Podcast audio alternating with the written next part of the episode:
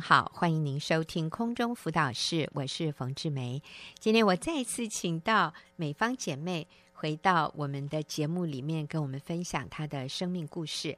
那她的题目是“勇敢回家”。美方你好，冯姐好，听众大家好。是，那我想今天哈要请美方谈一谈，就是啊、呃，你是两年半以前辞职回家，其实那个时候。你的工作是做的非常的好的，嗯，对，公司稳定，然后在公司也受到一定的肯定，对、嗯，然后薪资、福利等等都有到了一个、嗯、呃水准，是是，而且你的收入其实，在那个时候是比先生还要高的，现在还是比先生，啊、现在还是。以现以现在的收入还是、啊、是。比先生高，是。呃。而且你的工作，你的公司也是比较稳定，比较稳定。对，嗯，啊、呃，那以一般的小家庭啊，像你，你上次也有提到说，你们各自的原生家庭并不是很富有的，嗯、是，所以你的你们的父母亲是不会。资助你们的，你们是要完全靠自己，要独立的。对，甚至那时候都要拿钱回去。是是是，哦，其实这个也是蛮普遍的。那以那样的一个情况来说，你辞掉工作，其实是要非常大的决心的。对，如果真的不是因为看到小孩子有这个需要，我以前从没有想过我会在家当呃全职妈妈、家庭主妇。嗯、是。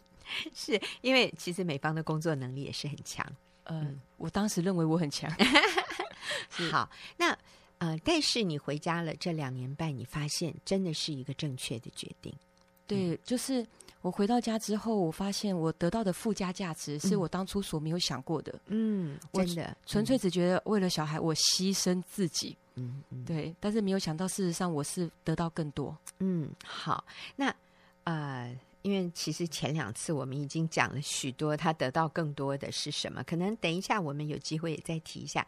但是呃，我今天想想跟美方聊一聊哈，就是像你这样子过去啊，就是我们说年轻、工作能力强、薪水高，甚至我们的薪水比先生更高啊，呃，然后可是孩子真的是有需要，呃，可是我想今天还蛮多这样的职业妇女，嗯。嗯那他们也是很多的挣扎耶，我觉得他们也不是都那么没有看到小孩的需要，但是他们很难像你当时做那样的决定回家。那一般来说，他们面对什么样的挑战？就是是哪一些因素让他们觉得要放下工作辞职回家带小孩好难？哎，就你你可以帮他们说几句话嘛？好，对对，依照我们当时的。想法就是第一个就是钱，嗯、最现实的，尤其是很多的媒体或者是都会说现在养小孩要多少钱多少钱，大家听到那个数字都会觉得哇，我们的存款这么少怎么够呢？嗯、如果只靠先生一个人，嗯啊，在这个、养不活养不活，或者是这小孩一定输在起跑点，嗯，一定一定就是比人家呃就是逊色等等，所以就觉得我们不可能回家，因为少了那一大笔，少了一一笔收入。这最主要一定是钱，嗯，那第二个就会觉得说，呃，回家可能带小孩太累了，嗯，尤其像我们那时候当职业妇女的时候，周末就要回家顾小孩，嗯，光那两天可能就觉得疯了，嗯，那如果还天天，赶快希望赶快可以回去上班，对，轻松一点。常常听到有人说，怎么放暑假最是是最恐怖的时候，嗯，因为小孩都天天在家了，嗯，不像在学校的时候，所以很怕太累。反倒觉得上班的时候呢，嗯、呃，是跟人沟通，不是跟小孩沟通，比较像个人一样。哦，跟小孩好像有点有理说不清这样子。嗯嗯、对，然后再来就是，我觉得，呃，现在的女性比较想要有一些自我成就，嗯，觉得在职场上我们可以获得肯定，获得升迁，呃，获得一些就是人家的赞赏，嗯，比较比较看得到。在家里，我们可能。好像外面的人看不到我们的光环，对对，然后可能打扮上也可以，呃，每天漂漂亮亮的出门。是，那我们在家可能就是方便就好，嗯、舒服就好。对对对，是。那还有，我想呃，跟跟这个有关的哈，就是说那个成就感也，也也包含着，呃，你知道我自己赚钱，所以我手头可以宽松一点。对，我不用看丈夫的脸色，确实是如此。对啊、呃，所以有那种独立感，这样子没错。因为现代女性好像比较想说，我就是能够靠自己。嗯，毕竟我们可能也受了一些教育，嗯、甚至读的可能还不错。嗯，甚至比先生还好。可能对，嗯、所以所以说觉得说，那埋没在家好像很可惜。对，是嗯，好。还有呢？还有，我觉得有些呃女性可能妈妈们会觉得担心自己的专业能力不够，可能带小孩的带小孩的专业能力会怕说，嗯、呃，我们不像老师，不像保姆，我们我当时真的有想过说，我也不会才艺，连画画都不会，我也不会煮饭，然后呢，我也不知道怎么去带小孩。嗯，哦，那小孩子因为是我生的，他只好听我的。可是如果跟老师，因为去学校还可好像可以学到很多的嗯东西，嗯、在家里会不会就？大家大眼瞪小眼，嗯嗯，所以就种种这些因素，可能就会让现在很多妈妈们不敢回家带小孩。是是是，但是美芳，你现在回家了，你发现其实这些这些理由都都不是真的，我应该是说都不应该是你所担心的，对不对？嗯，是钱确实会比较少了，嗯，但是我们家开始过着就是比较呃注意。精打细算的方式，嗯、就是不会像以前说我想要什么我就买什么。我觉得这会开始去谨慎思考，我们是不是过于放大自己的需求？嗯哼，包含小孩子也是，以前可能是可以小孩看到什么说好，哎，我觉得我有能力，反正薪水会进来嘛，嗯哼，然后就呃很容易的无限制的满足小孩。嗯，可是我发现这样小孩子不见得会会去懂得知足。对，懂得节制是，所以我们现在就开始变得说，嗯，很多东西我们是跟他要求说，我们可能要达到什么，嗯、或者我们可能是因为生日，哦，这这一年就买这一次礼物，是，哦，或者因为他真的达到了一个很难很难就是的自我挑战，我们可能再给他一个礼物，这样子，嗯嗯嗯、所以不会是那种随心所欲的方式。你会不会觉得这样你的小孩好可怜哦？嗯、想要什么都没有哎？呃，我觉得说。呃，以旧玩具这一点而言的话，我发现反倒我好像呃激发了小孩的创造力，嗯、因为我们家小朋友很可爱，就是他们会自己创造玩具，是他们自己 DIY。因为我们家的玩具呢，只有我刚刚讲的生日或者是特殊情形才给，嗯、或者是别人的可能玩具送我们家，因为大了哦、嗯呃，那送我们家。所以有些东西小孩子他们是在外面看到的，他会回家自己做，嗯，好、呃，或者做一些生活用品。我曾经看过小孩子自己做炒菜锅，自己做手表，哦，自己做像那时候很好笑，做扫把，或者做爸爸因为演圣诞剧做的一些道具，他自己在家创作道具，是，对。然后我就觉得小孩子就是因为这样，好像我们没有给他什么东西，但是就给他一把剪刀、嗯，胶带、胶水、纸 跟彩色笔，对，剩下就出来了。是，那说真的，这个真的比花钱买来。对一个孩子更好，是因为激发了他的创造力。而当他自己去创造一个一个劳作，那叫什么？呃，不是叫产品，那叫什么作品啊？是他自己产生出一个作品来的时候，你知道这个对这个孩子有多高的成就感？嗯，还有他在这整个设计动手的过程里面，其实是刺激他全身的。我们叫 coordination，是就是他的思想、他的手、他的眼睛、他的创造力，他怎么把一个东西从一个 abstract，我们说从一个抽象的一个构想，嗯、然后最后把它变成一个实体。你知道这个过程对一个孩子来说，给他的启发、给他的好处是远超过去买一个成品。是，你知道你买，而且你买来的成品哈，你不会珍惜。一下就忘了，是要被新的取代。但是你自己动手做的，你会珍惜哎，是。而且那个那个作品就是你的延伸呢，呃，你你得到的是那个过程里面你的思想、你的创意，还有你那个成就感各方面的最后的一个成果，那个是无价的。那个就是多少父母送小孩子要去什么才艺班，想要得到的东西不必了，你在家里。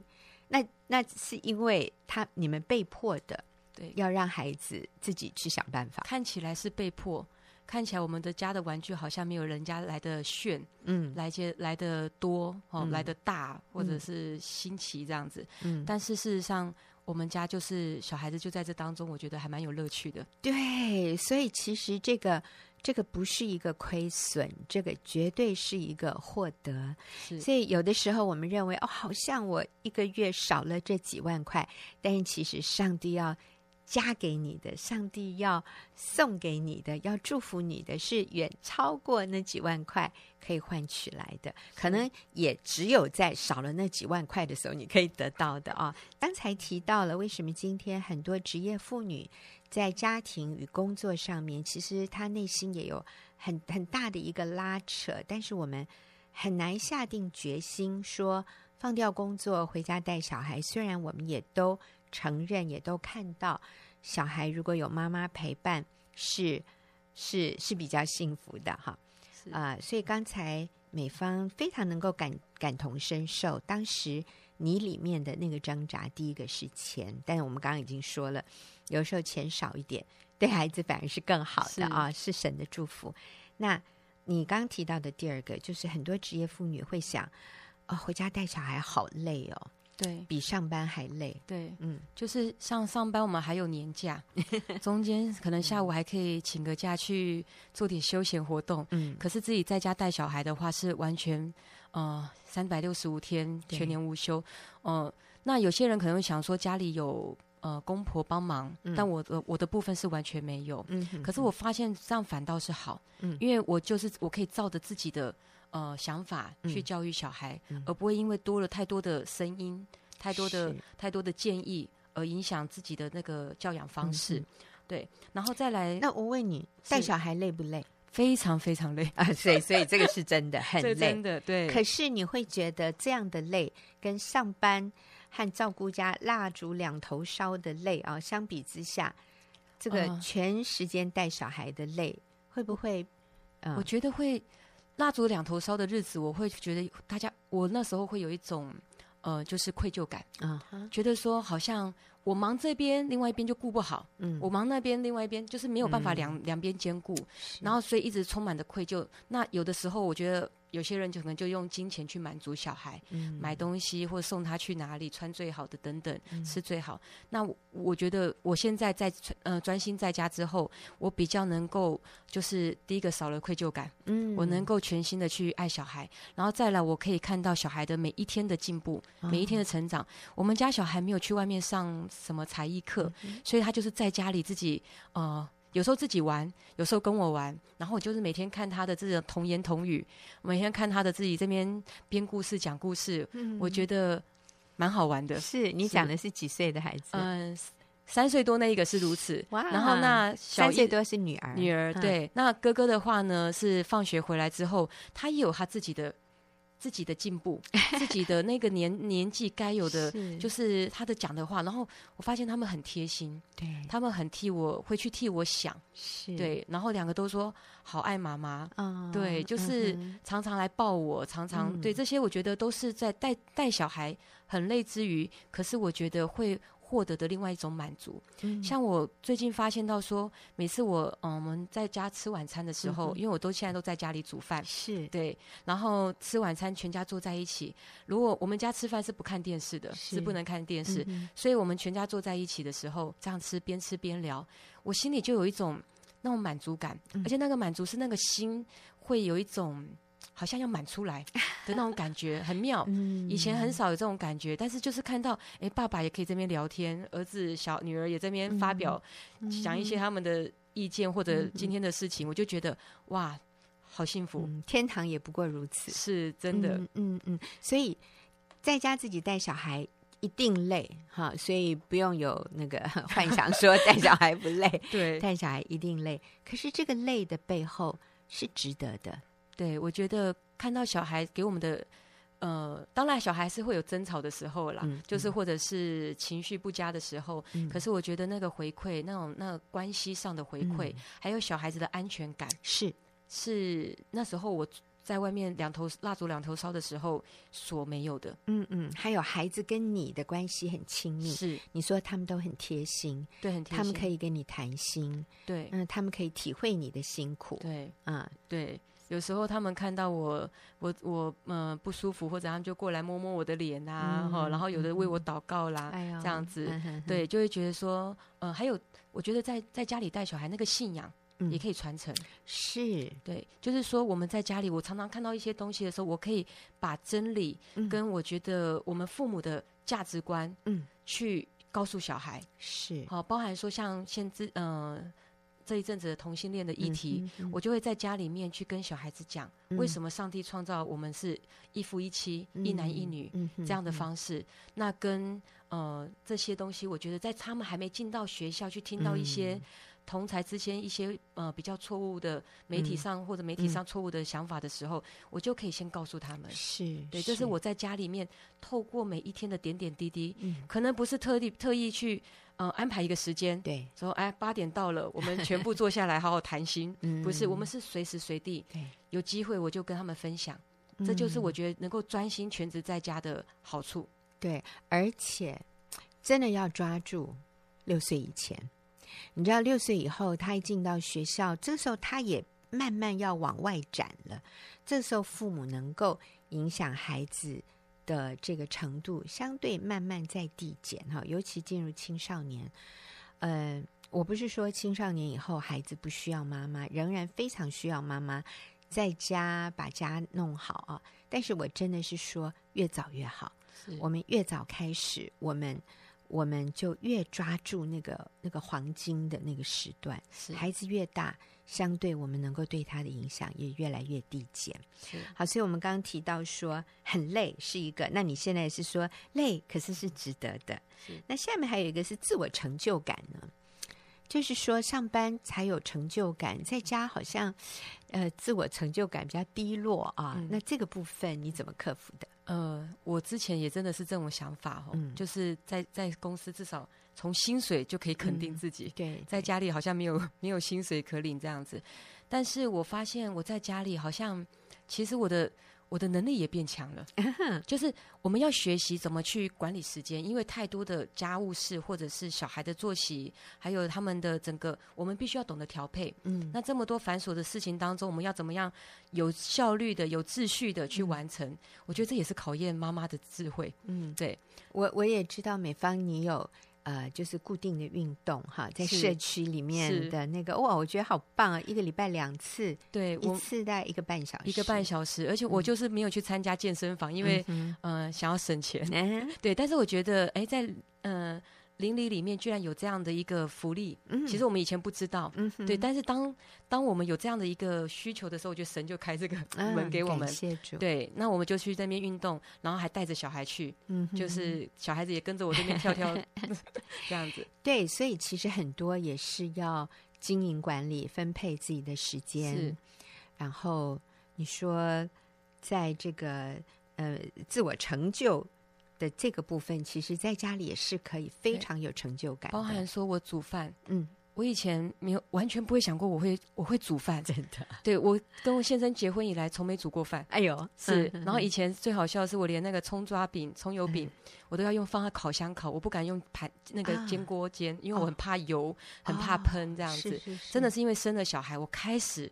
学习炒菜，嗯、但是现在炒出来，儿子女儿都称赞说妈妈好好吃。哇！对，他情愿带便当，礼拜二上整天，嗯、他要带便当，他不要吃营养午餐。真的哈、哦，对，所以你好有成就感。他说我煮的比较好吃，我想里面还加了妈妈的爱。是，嗯、然后我在煮饭前还要祷告。啊，煮啊，你帮我煮煮出来是好吃的，是是是，所以这个这个自我成就感，我觉得是很多职业妇女可能还没有机会去体会的。当你成为一个家庭主妇，你在家里专注的带孩子，专注的来服侍你的先生、你的家人，其实那个成就感、那个满足感，是比在外面工作更高的，是真的。嗯、对，然后我觉得，呃，变得我我我会更去。依靠主，嗯，变得会更去依靠主，是。就是不是靠自己，好像以前既有的能力，嗯，因为因为以前都是工作上，我觉得都得心应手，嗯，觉得没有什么没有什么自己不能处理的，可是回到家之后，其实因为小孩子的小孩子的状况有些不是我们自己所能预期的，嗯，我们真的就是变成说，只能是靠主来帮助我们的，嗯，所以这也是你自己个人成长的部分，你觉得最大的收获。是是，嗯嗯，对，还有在家里啊。啊，当全职妈妈，其实我们也有更多的时间来经营夫妻关系，所以我想这也是美方的收获啊。所以，啊，辞掉工作回家要勇敢，勇敢回家。但是我们发现，我们所得到的祝福是远超过我们所放下的。是我们得到的是夫妻关系更稳固、更亲密，我们更仰慕丈夫，丈夫更有自信、更有肩膀。没错，然 后丈夫也更有自我约束的能力。我们发现他也成长成熟了。嗯，让我们发现孩子。更有安全感，孩子跟我们的关系更亲密。在这个过程里面，我们经验到好高、好高的、好深的满足。是，而且我们也不仅是自己，也是全家一起有更多的机会来依靠神，是信靠神，是，真是太棒了！谢谢，谢谢美芳的分享。我们休息一会儿，等下就进入问题解答的时间。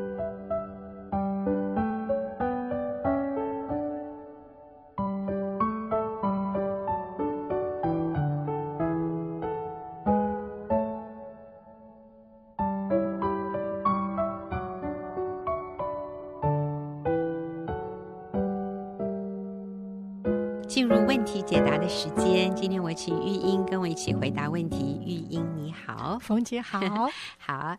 那今天我们这位问问题的姐妹她说，我离婚后患了忧郁症，嗯、情绪一直高低起伏，很不稳定，工作也是，为了生活和前夫一家的苦待，连唯一的儿子也很难看到。我在台湾没有亲人和朋友，哈啊，听起来真的是一个好孤单、好沮丧、好忧郁的一个情况。他说他得了忧郁症，然后工作情绪都不稳定啊。然后他说啊，前夫一家苦待他，然后现在连唯一的儿子也很难看得到啊。那我觉得他真的是非常的沮丧。在台湾没有亲人和朋友，嗯、那我想可能他原来并不是台湾人。嗯，好，那我想玉英，我们可以给他什么样的鼓励呢？姐妹，我真的觉得你好棒哦，因为你的情绪一直起起伏伏，工作呃就是不稳定，但是我看到你是愿意去为自己负责，你还要愿意工作。啊，虽然不稳定，情绪不好，你还是愿意去为自己负起责任来，而且你愿意求助，你就想要解决问题，你想要成长，你想要改变。嗯，我觉得这个真的是让我很佩服你。嗯，嗯，虽然你觉得情绪很不好，可是你仍然想要，就是你不希望这样。你希望改变，所以你才会想要有什么样的方法，或者怎么样能够让自己能够稳定下来。嗯嗯，对，所以我觉得啊、呃，真的很为你感到啊、呃、心疼，但是也为你感到很有盼望。嗯，就是你愿意，你愿意来与神连接，你愿意想要跟人连接，而且你愿意工作。嗯，你不是窝在家就让自己自怜自哀，然后你不愿意跟人接触，你不愿意。啊、呃，就是寻找帮助，嗯、但是你是愿意，我觉得光这个愿意，我就要给你打很很棒，嗯，一百分啊、呃，因为这个是克服你所谓的忧郁症最棒的一个一个盼望哈，所以我觉得你很有盼望，这是我要先给你的鼓励，嗯。啊、呃，所以没有把自己关起来，一直自怜。其实我看到这位姐妹的啊、呃，她写信进来的资料里面，她也有参加教会。所以我觉得这也是很好的，一定要持续去参加，嗯、你也一定要持续跟人连接。嗯，即便工作不稳定没关系，一定要还是要继续去去工作。我觉得在不要让自己封闭啊，窝、呃、在里面。好，嗯、他提到他的情绪不稳定，嗯、还有这个很忧郁、沮丧。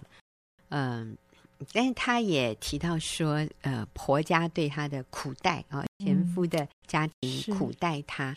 我也感觉她里面有很深的委屈，很多的，好像他是被他是受害者，所以我们怎么样帮助他在这个部分？嗯、首先，我想圣经的原则对于被苦待的这个部分，嗯、都只有一个最终的原则，就是饶恕。嗯。啊、嗯，从旧约、新约，神的命令都是如此。嗯啊，嗯嗯。我。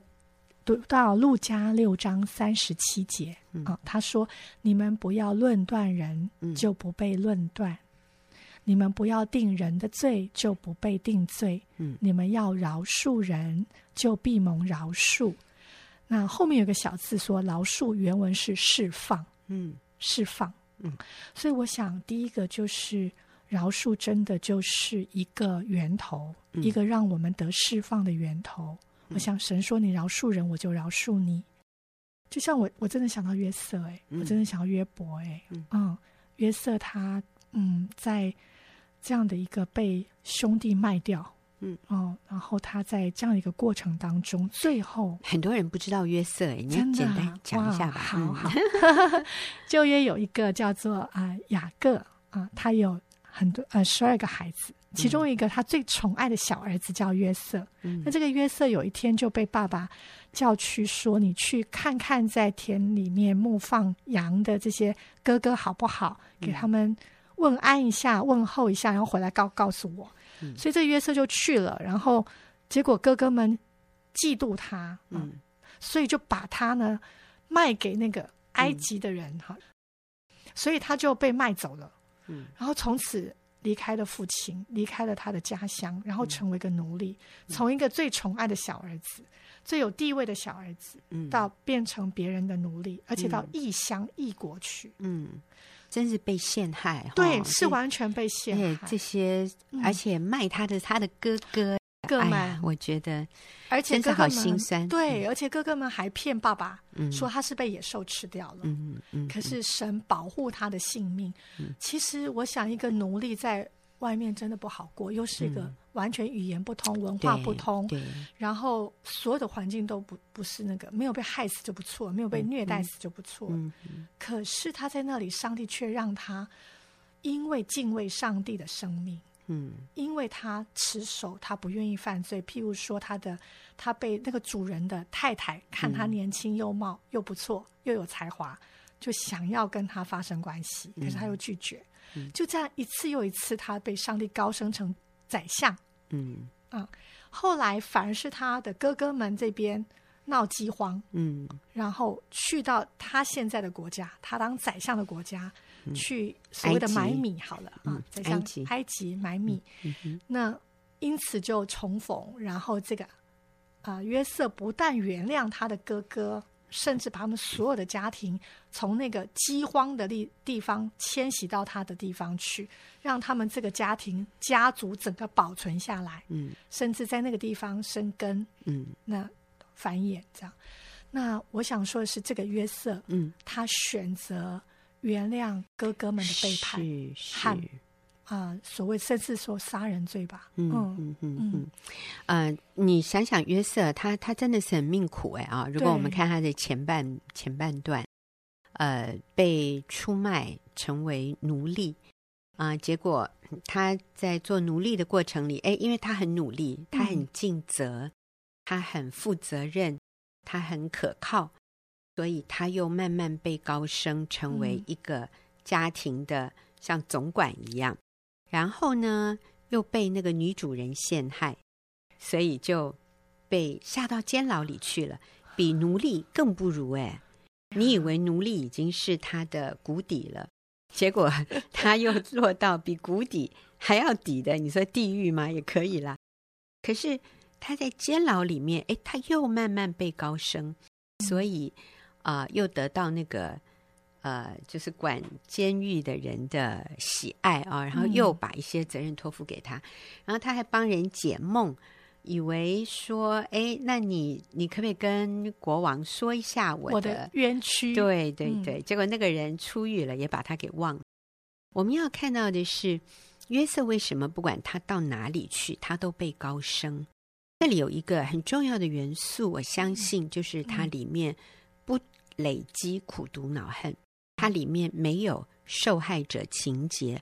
虽然他真的是一个不折不扣的受害者，可是他拒绝。我觉得是他选择不受伤。真的，我觉得 他真的是定义他不要在他的心里仇恨、嫉妒。啊、呃，我在想约瑟在做奴隶的时候，还有。他在监牢里面的时候，我相信他做了很多的反省。他可能也开始觉悟到，为什么他的十一个哥哥们会看不顺眼他，然后最后会想要把他杀了。嗯、他确实以前比较骄纵，他确实以前比较不可一世，因为他自己知道他是爸爸最宠爱的娇儿，他是呃他爸爸最喜欢的那个。老婆生的孩子啊，哇！你看以前的人啊，好几个太太就是这种结果，这个并不是好的哈。嗯、一夫几妾，什么一妻几妾，那么那么是不对的。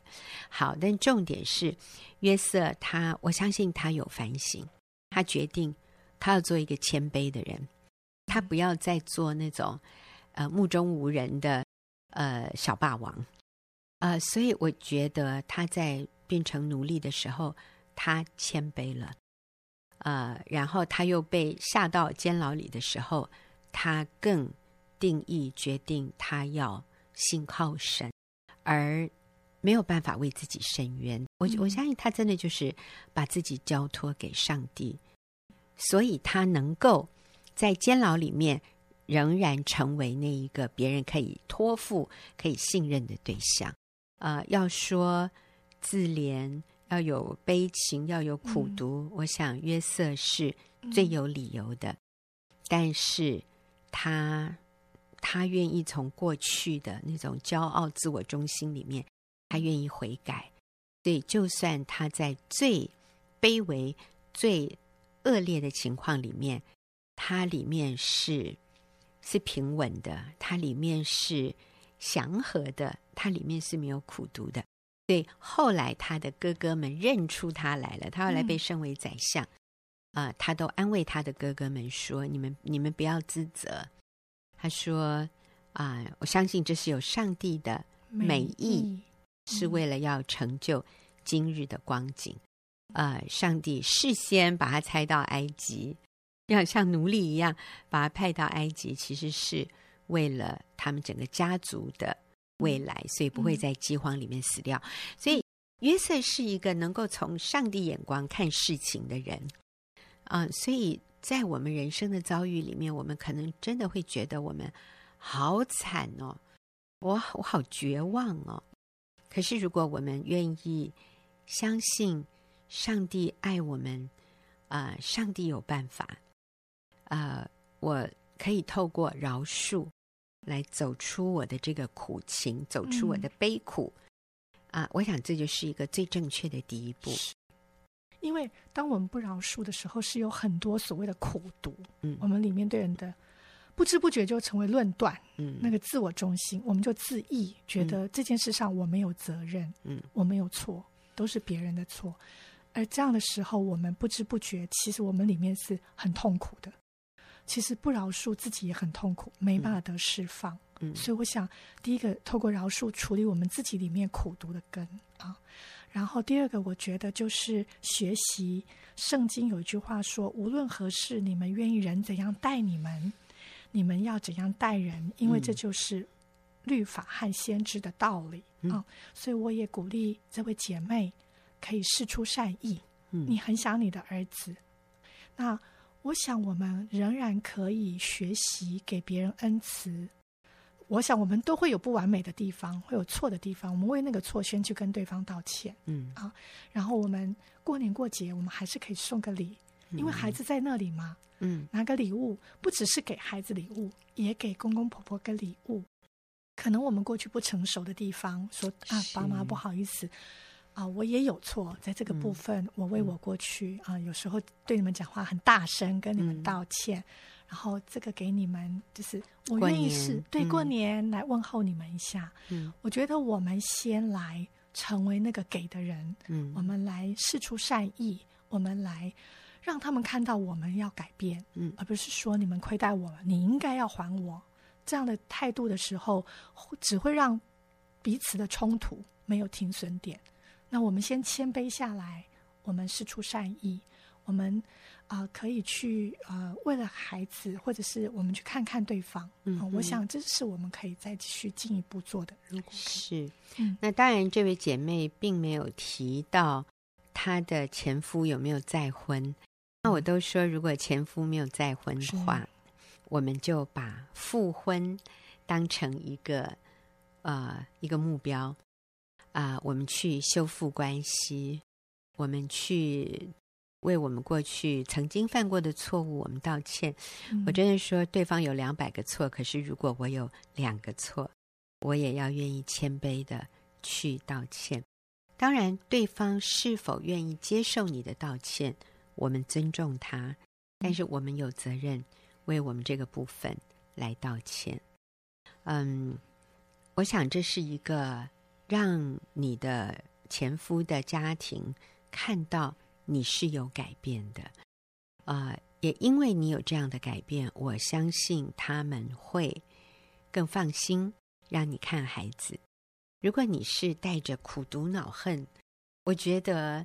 你的婆婆也会很害怕，呃，她的孙子跟你接近，因为他们也不希望你讲他们的坏话，或者要你的孩子回来，然后对你们啊、呃、叛逆呀、啊，呃，他们会有这样的担忧。但是如果你是啊、呃、没有苦读恼恨，没有自怜，嗯、没有没有抱怨，没有对他们的论断，呃，他们会感受得出来。然后让你有机会看到孩子，我觉得这个这个可能性是提高的。呃，其实我们接触到一些个案，就是发现离了婚以后，或者甚至分居哦，还没有离婚，嗯，在分居的状态下面，呃，公公婆婆还有先生就会把这个孩子看得很紧，就是完全不让妈妈看到孩子，对，嗯。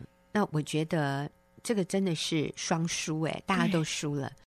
我觉得孩子输的最惨，因为其实孩子，嗯，孩子是非常需要妈妈的。嗯，所以如果我们就说为了孩子好了，我们愿意谦卑，嗯，然后让公公婆婆放心，我们不会抢他的孙子。啊，我们会按照当时法律的规定哈、啊，就是我有探视权，嗯，他们可以放心的让我探视孩子。那如果有机会，上帝给你机会，你可以更主动的向前夫表示友好啊。然后我相信你们曾经是夫妻，一定是有感情的啊。我们愿意靠着主改变我们的生命。然后让对方看到说，如果跟我们恢复关系，那会是一个不一样的情况，不会像以前那么恐怖，因为我改变了。所以我觉得每一次抓住跟孩子，你说难，但是还有接触。嗯，我觉得刚冯姐提醒的很好。